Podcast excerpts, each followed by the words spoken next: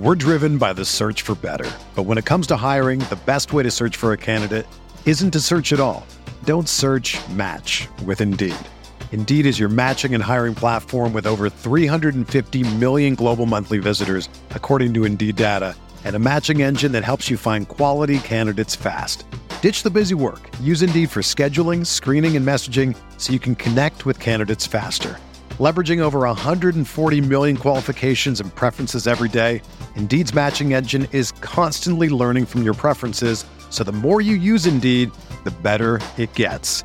Join more than 3.5 million businesses worldwide that use Indeed to hire great talent fast. And listeners of this show will get a $75 sponsored job credit to get your jobs more visibility at Indeed.com slash BlueWire. Just go to Indeed.com slash BlueWire right now and support our show by saying that you heard about Indeed on this podcast. That's Indeed.com slash BlueWire. Terms and conditions apply. Need to hire? You need Indeed. This podcast episode is brought to you by Coors Light. These days, everything is go, go, go. It's nonstop hustle all the time. Work, friends, family expect you to be on 24 7. Well, sometimes you just need to reach for a Coors Light because it's made to chill. Coors Light is cold lagered, cold filtered, and cold packaged. It's as crisp and refreshing as the Colorado Rockies. It is literally made to chill. Coors Light is the one I choose when I need to unwind. So when you want to hit reset, reach for the beer that's made to chill.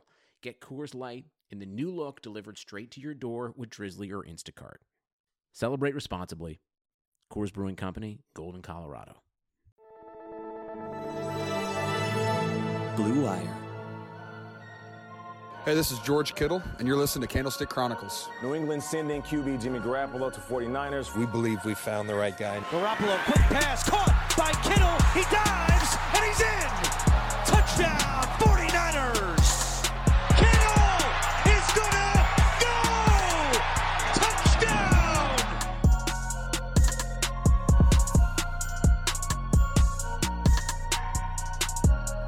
What's going on, everybody? Welcome back to another episode of Candlestick Chronicles, the 49ers podcast on the Blue Wire Network. My name's Chris Biederman. I cover the 49ers for the Sacramento Bee. With me, as always, it is Kyle Madsen of NinersWire.com of the USA Today Sports Media Group and a midday producer at 95.7 The Game. Kyle, what is happening? You know, you say as always, and it's not always. Like Jess It's Root most- joined the show. Nick Wagner's been on filling in for me. Like it's not I'm trying to help you out, and I don't want the audience to think you're flaky. no, it's load management. Fair enough. I'm Yeah, managing I'm managing my snaps. Right.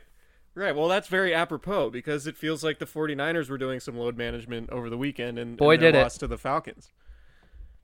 Right? Yeah, that, that's that's like I hadn't put that together, but you saying it felt like the 49ers were load managing on Sunday, that is 100% how that game felt from start to finish. It was so weird and thinking about it in that context, that very much is is how that game went. Yeah, so so normally when we do this reaction pod on that we're recording on Monday night, we're fresh off a Kyle Shanahan Monday afternoon press conference. There was no press conference on this particular Monday because the 49ers play on Saturday. So typically, uh, we're gonna we would have a Tuesday off from access at the facility, but because the Niners play on Saturday this week against the Rams, Kyle Shanahan's to have his next press conference on Tuesday. So uh, there was no news coming out today, the day after the game. Kyle Shanahan said there were no injury updates or no new injuries, I should say, coming out of that game, which I guess is a silver lining on top of the fact that the 49ers clinched a playoff game despite losing in pretty miserable fashion uh, against the Atlanta Falcons. But Kyle, I was I was driving around today running errands and um, I was listening to your radio show, and uh, it seems like there's a lot of panic out there, and and it's funny to me, and it, it just sort of exemplifies the week to week nature of the NFL that the 49ers are coming off their best win of the season in New Orleans. It was uh, a validating win. Everything we thought about the 49ers being actual Super Bowl contenders uh, was verified by by the way they won that game in New Orleans a week ago. And now all of that's gone to hell because they dropped a game in, in an obvious letdown performance against the Seahawks. and uh, and it's just really funny to see the overreaction and ultimately And also the Falcons. and ultimately like what I say? Did I say the Seahawks? Yeah. Oh, the Seahawks are just on my brain. Are you are you are looking you ahead. foreshadowing? Oh wow. This Not is taking it one week unbelievable. at a time. This Yeah. is unbelievable. Uh, no, they they lost to the Atlanta Falcons, not the Seattle Seahawks. Um, but the point being that ultimately, no matter what happened on Sunday, the 49ers were going to have to win. Uh, maybe not necessarily beat the Rams uh, coming up on Saturday, and I know you have the full playoff breakdown and, and those possibilities coming up a little bit later on the pod, but they were going to have to win in Seattle. And there was a small chance com- coming into this month that the 49ers would gain a two game lead on the Seahawks until that week 17 game, which meant that, uh, you know, taking importance off of that game, maybe the 49ers would have wrapped up a first round bye. And really, the only thing that we've learned now, because the 49ers lost that game and the, Se- and the Seahawks won in Carolina, is that the 49ers are going to have to win week 17 in Seattle. And I. I understand why fans would be stressed out about that, and yeah, there is a very big difference between being a wild card team as a number five seed versus the number one seed, where you get a first round bye and home field advantage. But to me, if I'm a fan of the 49ers, I want week 17 in Seattle to matter for the division because it is essentially a playoff game and it's going to be a great warm up for whatever you experience come January, whether that's hosting a couple games uh, or going on the road as as a wild card team.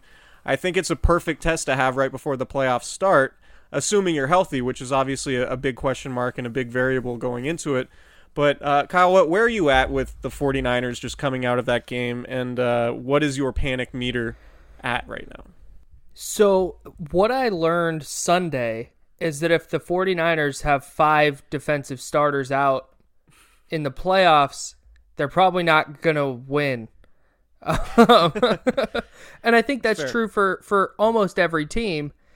I think the reason there's so much panic, we see this every year, uh, and, and I'm going to exclude this year because this year might be different, but every year prior to this one, the Patriots would have a bad loss, and there would be this collective national freak out about it. They And lost then- to the Dolphins in December, the last two seasons. Yes, Go like, ahead. and then went and- to the and- Super Bowl those two years. but the difference between the the Patriots and the 49ers is the Patriots uh, have earned that benefit of the doubt. They they have earned that margin for error. The 49ers have won 12 games the last 3 years and 4 last year. And I I understand that there were circumstances around that that, that made them worse than they probably should have been. But the fact of the matter is this team hasn't done a lot of winning this decade.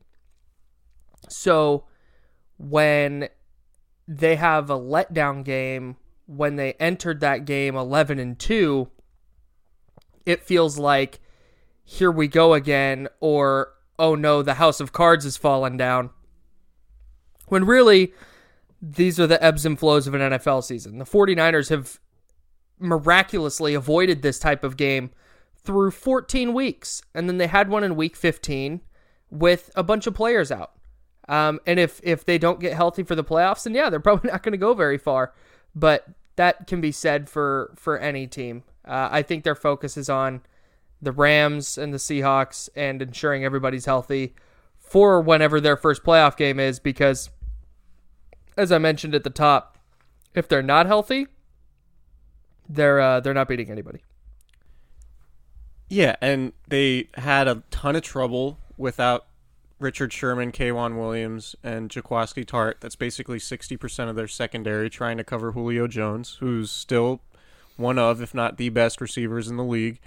Uh, and their inability to cover Julio was probably the thing that cost them the game most. I would also argue that they were really sluggish on offense, and George Kittle basically spelled it out afterwards. We didn't have any intensity, and hopefully this game will light a fire under us. That's that's essentially what he said, which speaks to the fact that yeah, it was a letdown game, and no one will admit the fact. You know, no one it on the team or involved with the team will admit the fact that it was an emotional letdown game. But we're talking about a game against a 4 and 9 team at home after you spend 11 days on the road playing two of the best teams in the league. You go 1 and 1 on that road trip.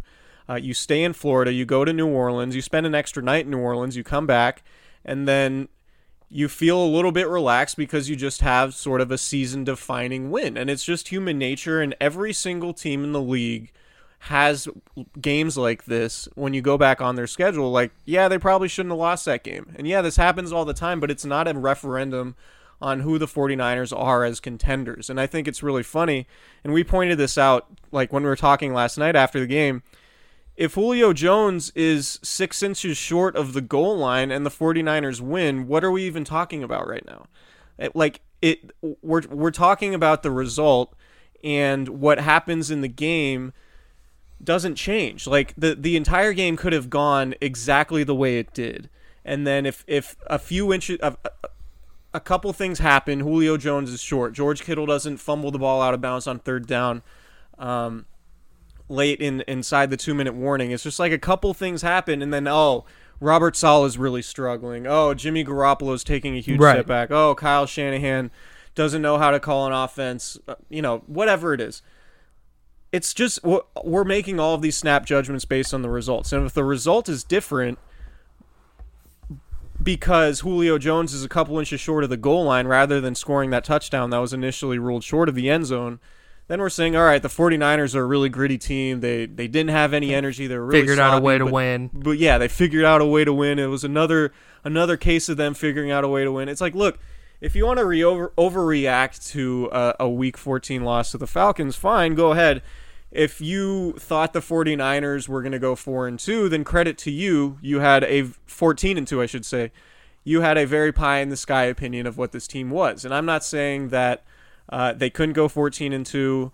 Um, I'm just saying, like, this realistically, if you're a really, really good team in the league, you're probably going to win anywhere from 11 to 13 games. You win 14 games, and you're probably going to win a game or two that you shouldn't have won, and Yep. or you didn't deserve to win. Hey, Um, the And- 49ers played themselves out of that game, and these things just happen as part of the peaks and valleys of an NFL season, and I just don't really understand it or, or understand the panic behind it because of what we've seen this team do throughout the, the rest of the season when they did have Richard Sherman in the lineup, uh, when they were playing with a little bit more edge offensively, when the receivers are more involved. I just don't find this to be you know, particularly panic inducing like maybe other people involved uh, watching this team are. they were going to have to go to Seattle and win in week 17, whether they won or lost this game. Now, that might change if Seattle loses to the Cardinals and the Niners could have clinched if they beat the Falcons and the Rams. That's neither here nor there. The fact of the matter is, if they go 13 and 3, guess what? They're still the one seed. They still have home field throughout, and uh, they get the first round bye. So that's where they're at. They had a bad loss, and the sky's not falling. And I mean, it's just, uh, I, I get that, that fans react cer- certain ways, and that's not begrudging anybody. Like, it's part of what makes being a football fan great is is the emotional highs that uh, unfortunately come with the emotional lows. But uh, if if uh, you think if you're hunkering down because you think the sky is coming down, uh, you can come out and enjoy the sunshine. It's gonna be okay. Hey, real quick before we move on, where did you land on Shanahan not going for it on fourth and two at the end of the game? He said it was closer to two yards than one yard, um, and that he wanted he trusted his defense to make make the necessary plays in, in that situation. Where where I'm at in terms of coaches making decisions, like I think there's a lot to the idea of showing confidence in people. Um, and if you if you ever make a coaching decision where you say, um, you know, I'm I'm deviating from what I'm what I've been confident in, sometimes that can work against you even even if you get the intended result, right? Like if you go for it, maybe there's somebody on the defensive side, and I don't know that this necessarily would happen, but just in general when you're talking about sports, like if you go for it in that case, maybe somebody on the defensive side says, "Oh, Shanahan doesn't trust us," or whatever. The Niners defense has been a force for them all season. It's it's been their their more consistent side of the ball, and it slipped up a little bit these last couple games, in part because of injuries, in part because of their opponents. I think in part because of just simply the time of the year. Um, but I don't really fault him for it. I I I I'm okay with him trusting his defense, but I mean, they, the Niners have been really good on fourth down all year. They converted a fourth and short on a pass to George Kittle, I want to say, in the first half. Um, you know, if you don't get it, then it looks terrible. Right, because then Right, they if have to go 30 get it- yards, they kick a field goal and win. Right. If you don't get it, then the Falcons are in a much better spot to go win the game. So I understand why you did it. You want to force them to go the length of the field, you to to score a touchdown. You want your defense to make those plays. The defense the defensive players talked about it afterwards. Fred Warner and DeForest Buckner both said like, "Yeah, we wanted to be on the field in that situation. We wanted to win us the game because we've been doing it all year." Um, so I agree with the idea if you're if you're Kyle Shanahan of like let's let's get our defense on back on the field um, and allow them to win us this game because it, it wasn't like the defense was terrible. Um, the defense had a, a bad finish, but the, the Falcons punted on their first three possessions of the of the second half, and they only finished with 290 yards. It wasn't like they were Yes. lighting the 49ers up. Correct. They, they they averaged 4.8 yards per play.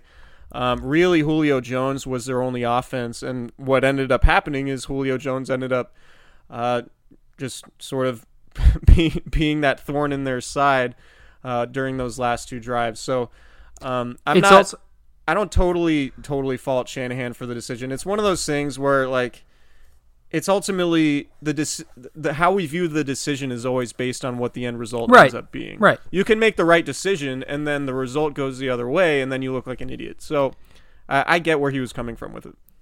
the the fact of the matter is is like you said if they go for it there and they don't if the 49ers go for it they don't get it the falcons go down kick a game-winning field goal the discussion today is shanahan was over aggressive. How do you not trust your defense in that spot? It's obvious you kick a field goal and make them score a touchdown.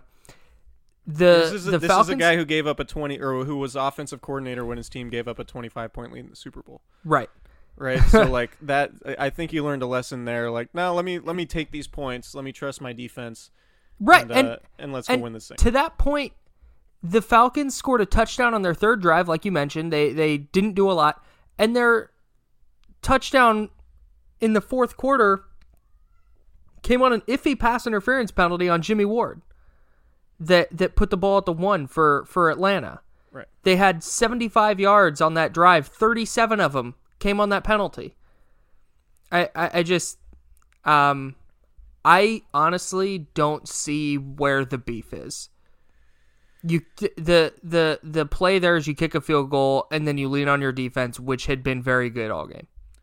the bigger play in my opinion was george kittle's fumble Yes, that's I think that's that, wa- it. that was a bigger mistake than shanahan deciding to, to Yep. kick the ball there if george kittle look, george kittle had rolled through Damontae Kazee I, I think it was multiple times i know there was one time for sure in the second half where he completely dump trucked him and got like six yards after after contact with him and just basically ran him over. And I was expecting Kittle to do the same thing on that bubble screen. It looked like he had a lane. All he had to do was run at Kazee, and even if Kazee tackled him, Kittle absolutely would have been falling forward and would have at least got the first down. Um, and if the 49ers get the first down, then they force the Falcons to use their remaining two timeouts. They probably kick a field goal with what, something like 30 seconds left, 20 Yeah, not a lot of time. not a lot of time. So at that point, you were thinking, okay, the 49ers probably win the game. But as George Kittle goes to switch switch the ball in his hand so he could stiff arm Kazee, he drops it without being touched and it goes out of bounds and it's the worst situation the, the 49ers could have envisioned on that play because not only did they not get the first down, but the clock stopped. Mm-hmm.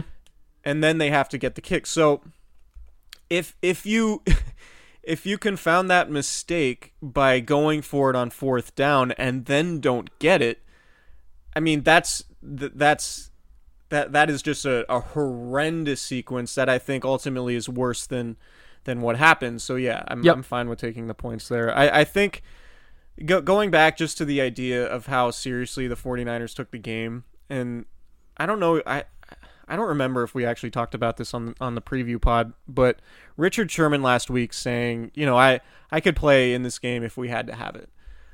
Um, that is not something you ever hear from a player if we had to have it. Like that is Right. that is so antithetical to what you typically hear from NFL players and coaches leading into games.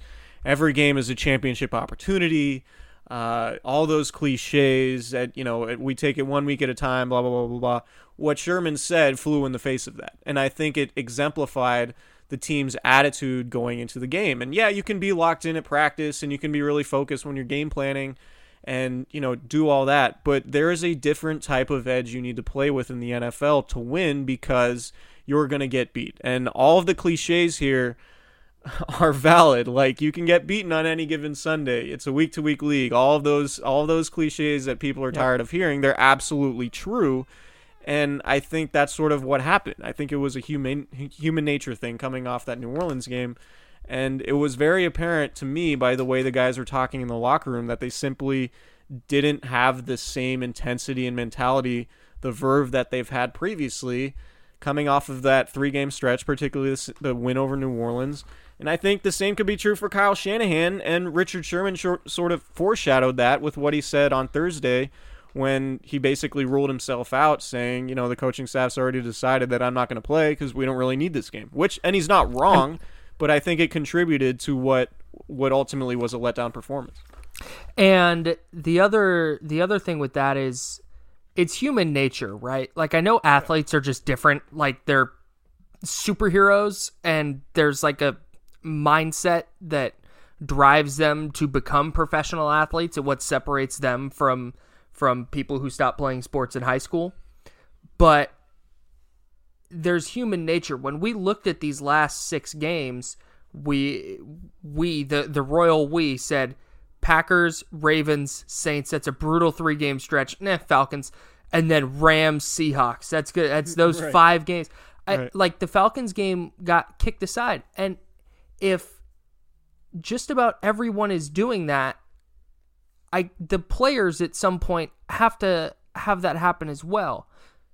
It it's obviously on a different level. They're more competitive, and like I I understand all that, but the fact that it just continually got glossed over, like fans and media weren't the only ones doing that, Right.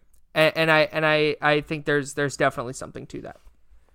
Yeah, and you look at the two home losses that they've had. The Niners did not have George Kittle against the Seahawks, and you don't have Richard Sherman and you know K'Waun Williams and Jaquiski Tartt against the Falcons, who had you know, they came in having the league's third most productive passing attack, and Julio Jones is really really good. So, look, if yeah, I just I think they're going to be fine. Uh, ultimately, if they come out and just destroy the Rams on Saturday, which may have it is like kind of realistic expectation to be honest, given what happened in Dallas, the way the Rams played, and, and how things have gone for them this season. It wouldn't surprise me at all if the 49ers put their foot down on them. Um, but I don't know. It, let, let's talk about the offense a little bit because I think we, we've we've definitely combed over the emotional aspect of of an NFL season and how that impacted things. But you know, I, I think Kyle Shanahan. Th- this was probably, eh, from my vantage point, the worst game plan he's put together all season It was really bad. and I don't know what the reasoning was. Like there there weren't it, it's not like you need a bunch of trick plays like like they had in New Orleans. You don't need a wide receiver double reverse pass or Kyle Juszczyk to run a read option um, that gets you near the goal line in, in the red zone on a key third down or whatever. You don't need to do all of those things. But one thing that's really a hallmark of the 49ers offense, particularly this season, is the ability to spread the ball around in the passing game. And a lot of that comes off design plays. And I just don't know if we saw that. Like, Deebo Samuel never got in any sort of rhythm. The 49ers have been really good about force feeding him the ball, whether it's bubble screens or running plays.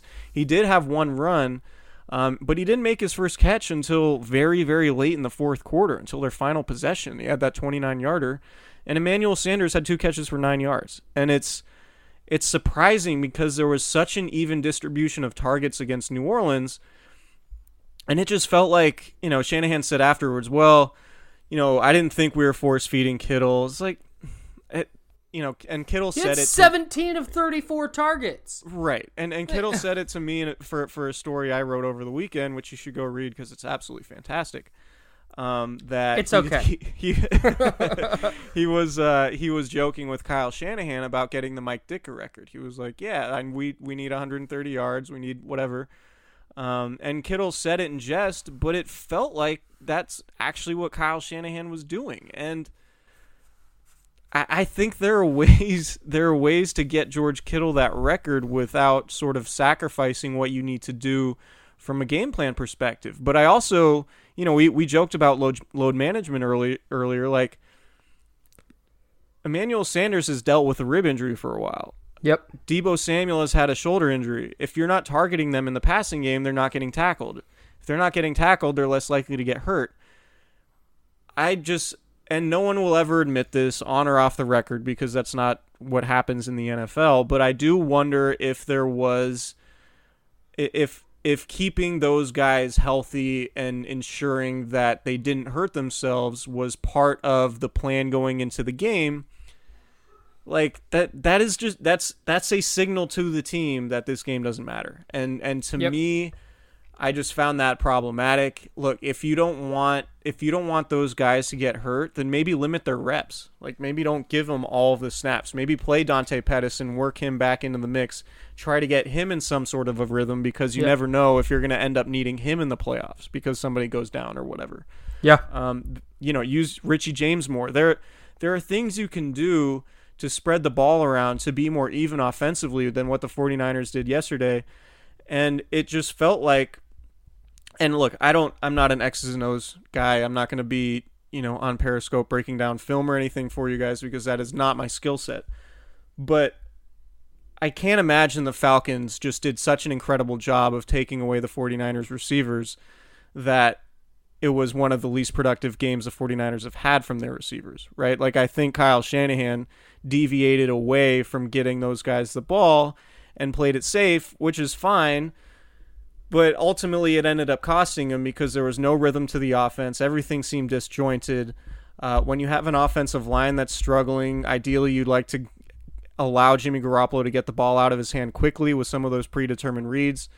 Um, it just didn't seem like much was happening, and so that I think for the first time this season, at least, it was a, a questionable game plan by Kyle Shanahan, and I wonder if if his plan going in, whether it was load management or, or whatever, if that impacted the mindset of the team, thinking, okay, let's let's just kind of go, you know, cruise through this one, uh, come out of it healthy, and uh, and and you know, not get anybody hurt. And to be fair, the 49ers didn't have any new injuries in that game, which Yeah, was, which, which- was an odd. I mean, kind of an odd development to you know, de- development silver lining, however you want to put it. Well, and the other silver lining is this. The the 49ers can lose against the Rams.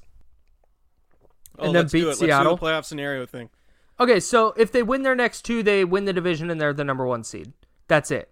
Correct. Um Full stop. full stop. If they lose if they if they lose to Seattle, uh they're the they're not winning the division. Um that's that's the bottom line. Um, Which we kind of knew because they would need a two-game lead going into that game anyway. Right, because Seattle, if Seattle wins, they hold the head-to-head tiebreaker, which is the number one tiebreaker. So if the Niners win that game, it gives them in the head-to-head they'd be one and one. So if the Niners lose to the Rams and the Seahawks beat the Cardinals, the Seahawks go in twelve and three. Uh, the Niners go in eleven and four. If the Niners beat the Seahawks, they're both twelve and four, and they would split the head-to-head. Um, they'd be tied. Division record is the next tiebreaker. They'd be tied four to two. In common games, that's the next tiebreaker. They'd be tied nine to three. In conference games, which is the next tiebreaker, they'd be tied at nine and three. So then it goes down to strength of victory, where the 49ers have an advantage because their three victories that Seattle doesn't have are better than Seattle's three victories that the Niners don't have.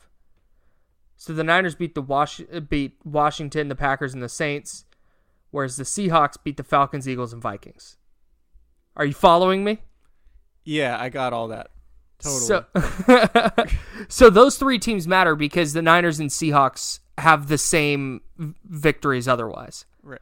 So those records cancel out. And right now, the 49ers are on pace to win the strength of victory uh, tiebreaker.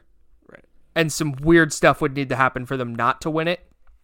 So, uh, even if the Niners lose to the Rams, it's not all over because they have week 17 regardless of what happens, excuse me, regardless of what happens going into week 17.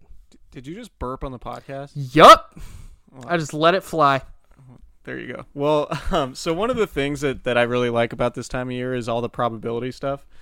Um, prob- okay, let, let me put a disclaimer out there. Like, probability in the NFL is the worst, in my opinion. Like, when you're like, oh, let's look at the, the win probability at it. Like, I, I hate that stuff because it's just not realistic. Like, they're, they're like some. I, it, so, anyway, so I tweeted out this morning there was uh, somebody from ESPN, Seth Walder, tweeted out, you know, the likelihood of of where your seeds are. The 49ers have a 44.4% chance of getting the top seed over the Seahawks, uh, who are 36.4%, according to ESPN's FPI model. Um, then Football Outsiders tweets their model, and they have the Seahawks with a 54.8% chance of winning the NFC West and the 49ers going down 45.2. If you average those probabilities together, you know what you get? Just about 50-50. so, so I, look, I'm I'm uh, pe- like analytic statistically analytical people are are to like think I'm stupid, which is fine. I don't really care. Like games, ha- like crazy things happen in the NFL, and people are like, "Oh my god, that was so unexpected because of the win probability model or whatever." Like guys, crazy things happen. Like you have to execute, or the other team's gonna score, and if you don't execute, then then that's what's gonna happen. And so probably anyway. So I I just read some people be and and um there was a there's a certain national columnist for a very prominent outlet who uses like win probability added. Uh, when analyzing stuff and it drives me nuts. Anyway, that was my per like that that's just my personal personal thing. Grinds my gears. Don't probability in the NFL is not a thing. Like you use probability when you play blackjack. That's what I do. That's how that, that's like when I use probability because that's all you can do. But so not, that's how you got rich. football. W- Yeah, that's that's the source of outrage. Winners and Re- re- real quick. I, I wanna, I wanna, I wanna whittle down my playoff scenarios because that was insane. okay. Um, if the 49ers beat the Seahawks, they win the division. Yes. Like that's regardless of what happens against the Rams. So Also, I would like to point out if the 49ers are the five seed, there's a very strong chance that they play the Dallas Cowboys on the road. Mm-hmm. Uh, I don't know if anybody remembers the season opener to the 2014 season. In Oh, boy, Dallas. do I! That was Like it was legitimately 50% 49ers fans in Jerry World. It was wild. I would expect something very similar to that for a playoff game. So, point being, I don't think home field necessarily would be all that problematic. What's problematic is not getting the bye. Um, and then later when you when you have to go to you know Seattle or New Orleans or Green Bay or whatever, if that's how it plays out, And those are much more difficult to, places to play than what Dallas would be uh, in the in the wild card round. Philly would be a little bit more difficult, and I personally would prefer the 49ers not have to go to Philadelphia because I've been looking at I've been looking at flight options, and uh, you know what, Kyle, they're not great, not awesome. not awesome. San Jose to Philly with a week's notice, it's not looking great. That's the the- company credit card is uh, is going to be put to use. that's uh that's the other that's the other piece of this playoff scenario thing is if the Niners do lose to the Rams, they need the Packers and Saints to both lose or else they grab the three seed. Basically everything's on the table. One, two, three, five, or six. Yeah. Well, we so need- everything I just said is totally meaningless. Yeah, let's go through the probability of each scenario now Please. and try to figure all that out. Okay, Forty-three point two percent. Winners and losers. Damn it. winners and losers. The first winner, who's also kind of a loser in this after what happened, uh, George Kittle. When you become the all-time leader in receiving yards for a tight end in your first three seasons, surpassing uh, Jimmy Graham, Rob Gronkowski, and Mike Ditka, uh, you're you're cooking with gas. You're off to a pretty good start to your NFL career, and it also happens that George Kittle is also the uh, one of, if not the best run blocking tight end in the league on Raheem Mostert's touchdown, you can see him giggle, giggling profusely as he rolls over the ground after completely pancaking uh, Ricardo Allen, and it's like it's maniacal. Like I've heard Kittle laugh like that on the practice field when he does it to, to Niners teammates. I could only imagine what that cackle sounded like. Um, and it was just really funny to see him giggling hysterically like that, eight yards into the end zone after pancaking a, a defender. Uh, Kittle had a great game. Uh, 13 catches for 134 yards, which was the same exact total as Julio Jones, by the way. Only Julio scored a pair of tutties. Um, Two tugs.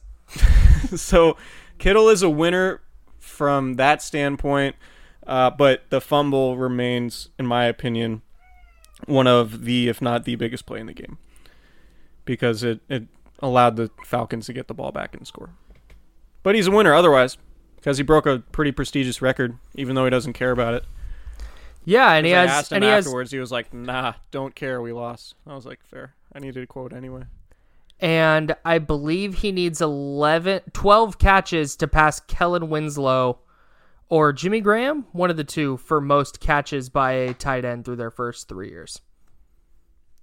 Good knowledge. So watch out for a lot of George Kittle targets. Um, loser Kyle Shanahan. We talked about it. Didn't love the game plan. Didn't love the fact that you didn't get the receivers involved. There was very little balance to the passing game. The running game was fine, utilizing Tevin Coleman as as much as he tried to do. Uh, I don't know if it was a thing where it was like, you know, hey, we're going against your old team. Let's let's get you going again when you clearly had been ineffective the last few weeks. I thought that was a little bit odd. Um, it worked going to Kyle Juszczyk in that after the 49ers got that fumble, which I thought when they scored that touchdown to, to Juszczyk was was the turning point and was going to win them the game. Yep. Um, but it was clear like, oh, Juszczyk should have scored on the fumble recovery, so let's force feed him here. It was just an odd thing. It was like trying to, trying to get guys individual accolades or touchdowns or whatever. It was just a weird thing. Like Shanahan clearly wanted Kittle to get the record. He clearly wanted Juszczyk to score there, which is fine. I mean, you you did score, so it's hard it's hard to really knock it. But um, the Tevin Coleman thing, the the receivers not really being involved, just an odd, odd Very game strange. plan from Kyle Shanahan. Yeah, So he's a very this week. very very strange. A game plan that looked like they went into the week saying, "Let's start looking at the Rams." Yeah, yeah, that's true. Uh, winner Dan Quinn. Did Dan Quinn just save his job? Dan Quinn's a head coach of the Atlanta Falcons. If you didn't know, uh, Uh, it I'm not. I'm not it was sure. highly, highly speculated speculated that he was uh, not going to survive the season. He still might not, but the Falcons have what? They've won they're on a Four nice of their last here. five. They've won four or five to end the season, Yeah. including wins at New Orleans and at the 49ers. That's that might be job keeping type stuff right there. If the reaction from the Falcons front office members in the press box was any indication, he sure did. oh, were you uh were you hanging out by Oh, uh, I was right next to them. Oh, tell stories, man. Uh, it it was like imagine watching a game with some Falcons front office people, Uh-huh. and and uh, that's how it was. There was table banging and cursing, and uh, not like it's a work environment. Like I Yeah, they- understand they, that, that they're that like before the game. There's I no underst- cheering allowed in the press box. I understand they're emotionally involved in the game, but I don't I don't know what the etiquette is here on something one of them said to me. Um I just They well, said to you personally. every yeah. So every say? I'm not to um hmm. Yeah, it's fine. What are they? They're not to listen. Uh That'd be weird if they did. Anyways, Just don't uh, name them. You can say what they said. Just don't name them. when when Mr. Dimitroff. Uh, no, it wasn't. It wasn't a GM. I actually looked. Okay. At, uh, I actually looked up what the guy did. I'm not gonna say what he did, but um, they were running a lot of those like quick screens and little quick hits to try and mitigate the pass rush. And this guy's like, just these screens, it's not working. Oh, he got all mad. Um, and then we were kind of talking about the game and and he I was like the Falcons aren't aren't as bad as their their record and he goes he goes yeah and he starts talking about some some stuff and I was like well and, uh, I wanted to show off that I you know know a lot about the Falcons and I was like I was like Keanu Neal being out sucks and I was like and then Takk going down today and he like gives me this like side eye and he goes Takk goes down every day and then it turns out he has this season ending shoulder injury it's like dang man Yikes. yeah Yeah, it happened. tough scene Tough scene. Um, the uh, the great Phil Barber, columnist from the Love Phil. Santa Rosa Press Democrat, had Yeah. one of my favorite quotes. Uh, it was in Seattle back when, but the, Seattle's done a lot of renovating to their press box, and they've taken a lot of the press seating out for luxury suites, which is understandable. Um, but back, I, it was after the NFC title game, and it was a similar situation where there were a ton of Seahawks personnel, football personnel behind us, going crazy uh, when we're all trying to write. And uh, and we're walking down. Phil turns around to him and he goes, "No pressing in the cheer box." And all the writers like thought that was hysterical because it's a good joke. That's a It's really good joke. But when you say that to football people, they kind of look at you funny because they don't really know what you mean, um, and they don't get the reference. Right. Because you know, no no cheering in the press box is like a very common thing. So no Right. no no pressing in the cheer box is uh was really well done. by That's Phil. So really shout out to Phil, who's probably not listening. Uh, loser. We talked about the 49ers receivers a little bit collectively. I don't know that it's necessarily their fault. Um, I mean, I'm sure you know Deebo Samuel, Emmanuel Sanders, Kendrick Bourne didn't exactly play well. Bourne had a drop. Deebo had a drop. Sanders, he seemed frustrated throughout the game. I don't know the exact reasoning for it. We didn't get a chance to talk to him afterwards. Uh, Deebo Samuel, one catch, three targets, 29 yards. Manuel Sanders, two catches, four targets, nine yards. Kendrick Bourne, one catch, two targets, 11 yards, uh, coming after his two touchdown game. Um, all three of those guys had big games in New Orleans, and they Yep. were uh, basically nowhere to be found. And I, like I said, I don't know if that was a factor of, or if that was a result of Kyle Shanahan's game planning, or, or what, or they all just collectively played terribly. I tend to think that Shanahan just didn't really feel like featuring them for whatever reason. Can I get to a winner? Yep. Raheem Mostert was a winner yesterday. Fi- uh, 14 carries, 54 yards, a touchdown. The offense, though, just looks better when Mostert's in. Yeah, I think And- that's fair. Uh, uh, they they they seem more dangerous, and I know that's such a stupid thing because I, I don't have the numbers to quantify it, but I, I promise the numbers back it up. Like they're just they're they're more effective when Mostert is is in the game. Um, and he, he led the team in carries yesterday, but I, I'm I'm not sure why they're not starting with him in the backfield. I, I just um, their their first series was completely ineffective, um, and, and he was sitting on the bench the whole time, which leads me to uh, my my my loser, which uh, was Raheem Mostert, by the way, uh huh 49ers leading rusher. He became uh, the first player since Frank Gore to score rushing touchdowns in four straight games. Gore did it in 2011. Uh, also, the 40 uh, the leading fan vote getter in the NFC for the Pro Bowl. ah great point good nugget that's a great Ni- nugget Nice, nice little uh, season for our guy uh, Raheem the Dream, as they call him. Yeah, he's he's a pretty good player. Also had a really nice tackle and punt coverage yesterday. Yeah. Uh, he's he's he's good, and they should give him the ball more frequently earlier in the game.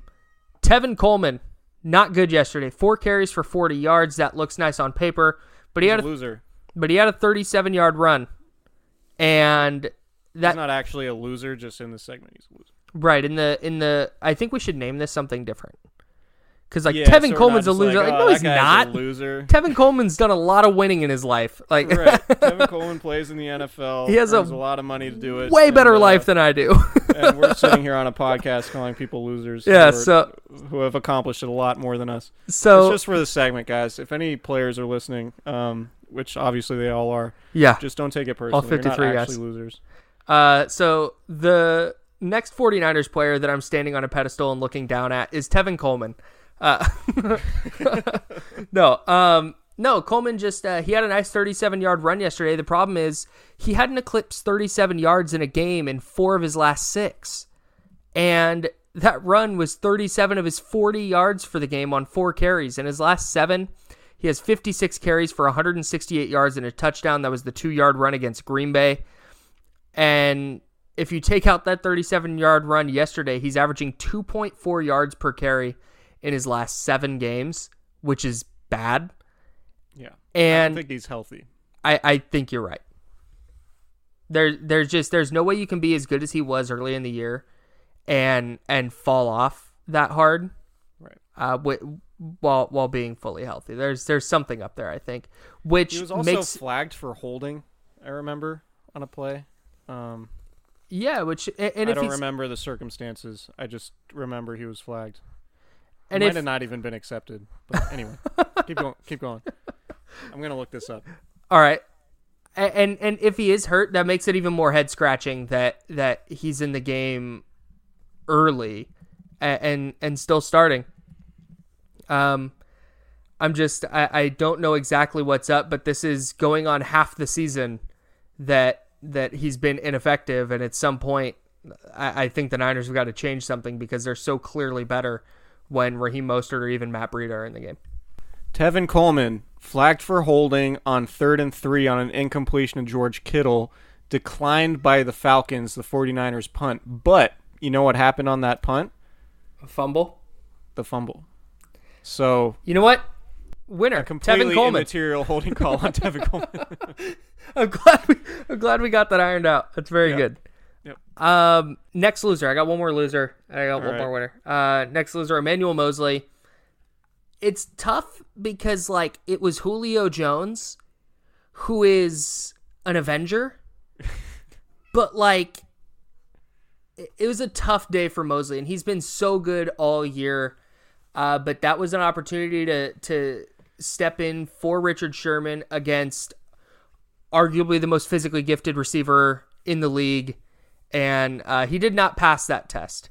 So I think a learning moment, but he's he's got to catch an L for for yesterday, uh, particularly on the Falcons' first touchdown drive, where I think Matt Ryan connected on all four of his throws, uh, including a touchdown to Julio Jones, and I know this isn't a great indicator of of success, but if a image search in the USA Today image thing uh of the wide receiver that you're covering doesn't include you in it, that's probably not that good.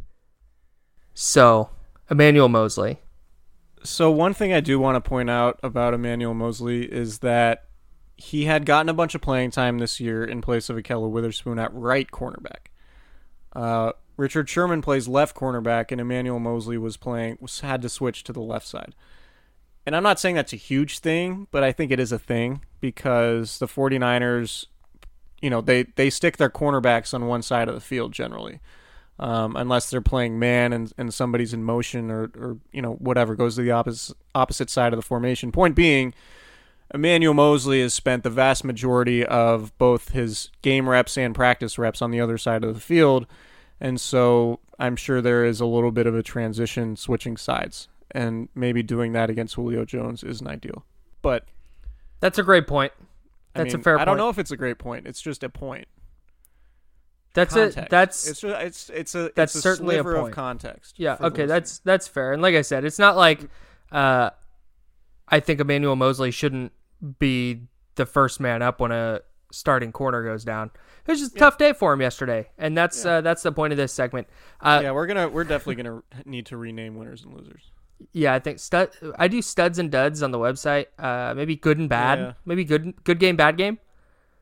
I don't know. We'll have we'll we'll have some fun creating that uh, in our in our text thread. Uh, another winner. This is a kind of personal one for me. Uh, my buddy Kyle McClurg is a lawyer, and he was in law school while the 49ers were bad. He's a big 49ers fan, and now he's out of law school just in time for them to be good, and he can pay attention again, which is honestly really great life planning. And um, I just wanted to give him a big shout out for that because uh, he listens to the pod every day and uh, always texts me about it. Every day.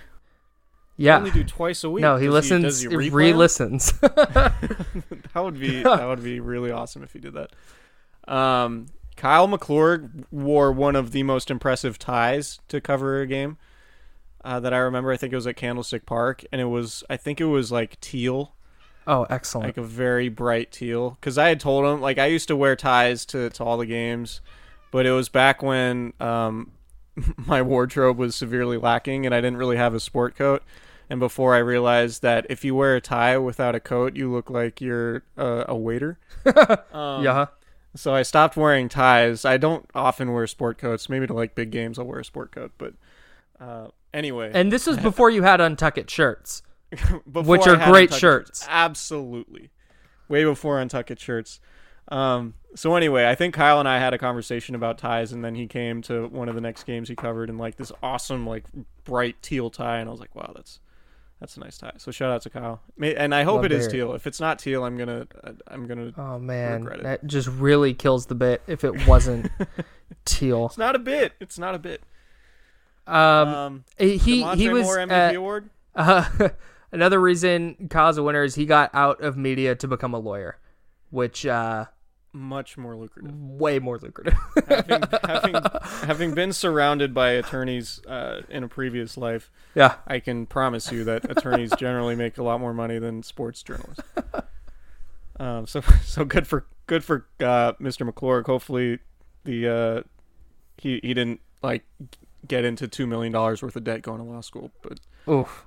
like some other friends that I have. Um, Demontre Moore MVP award. Who are you going with? I wasn't ready for this one. You threw it in. You threw it into the rundown late. I know I did. We totally forgot. I think. I think. You know what? I'm gonna go outside the box. I I, I think George Kittle is the obvious pick. Yeah, that's I, my pick. I'm gonna go outside the box though, and I'll let you talk about Kittle. For me, it was Marcel Harris. Marcel Harris had a not great game against New Orleans, and he came back. You back. can say he had a bad game. huh? You can say he had a bad. Game. He had a bad game against New Orleans. He was a loser against New Orleans.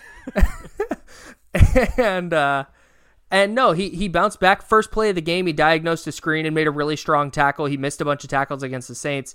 He had a really strong tackle, had a pass breakup uh on, the first series.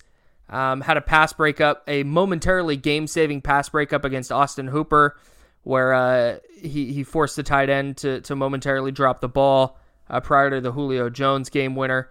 Uh, just a really solid game from from Marcel Harris after after he was bad against New Orleans. So uh, shout out to the second year safety, and he gets my Demontre Moore MVP award. Okay, I, I respect it. I'm going with Kittle um, because without George Kittle, the Niners would not have moved the ball at all. Um, Yeah. Let's see. Let me let me go through these numbers right quick. George Kittle had 134 yards. Jimmy Garoppolo had 200 yards. So George Kittle had something like what 60% of uh, of Jimmy Garoppolo's production through the air. Yeah. Passing yards. Yeah. Um, 49ers ran the ball okay, actually, uh, averaging 4.4 yards a carry. They got 120 yards on 27 runs.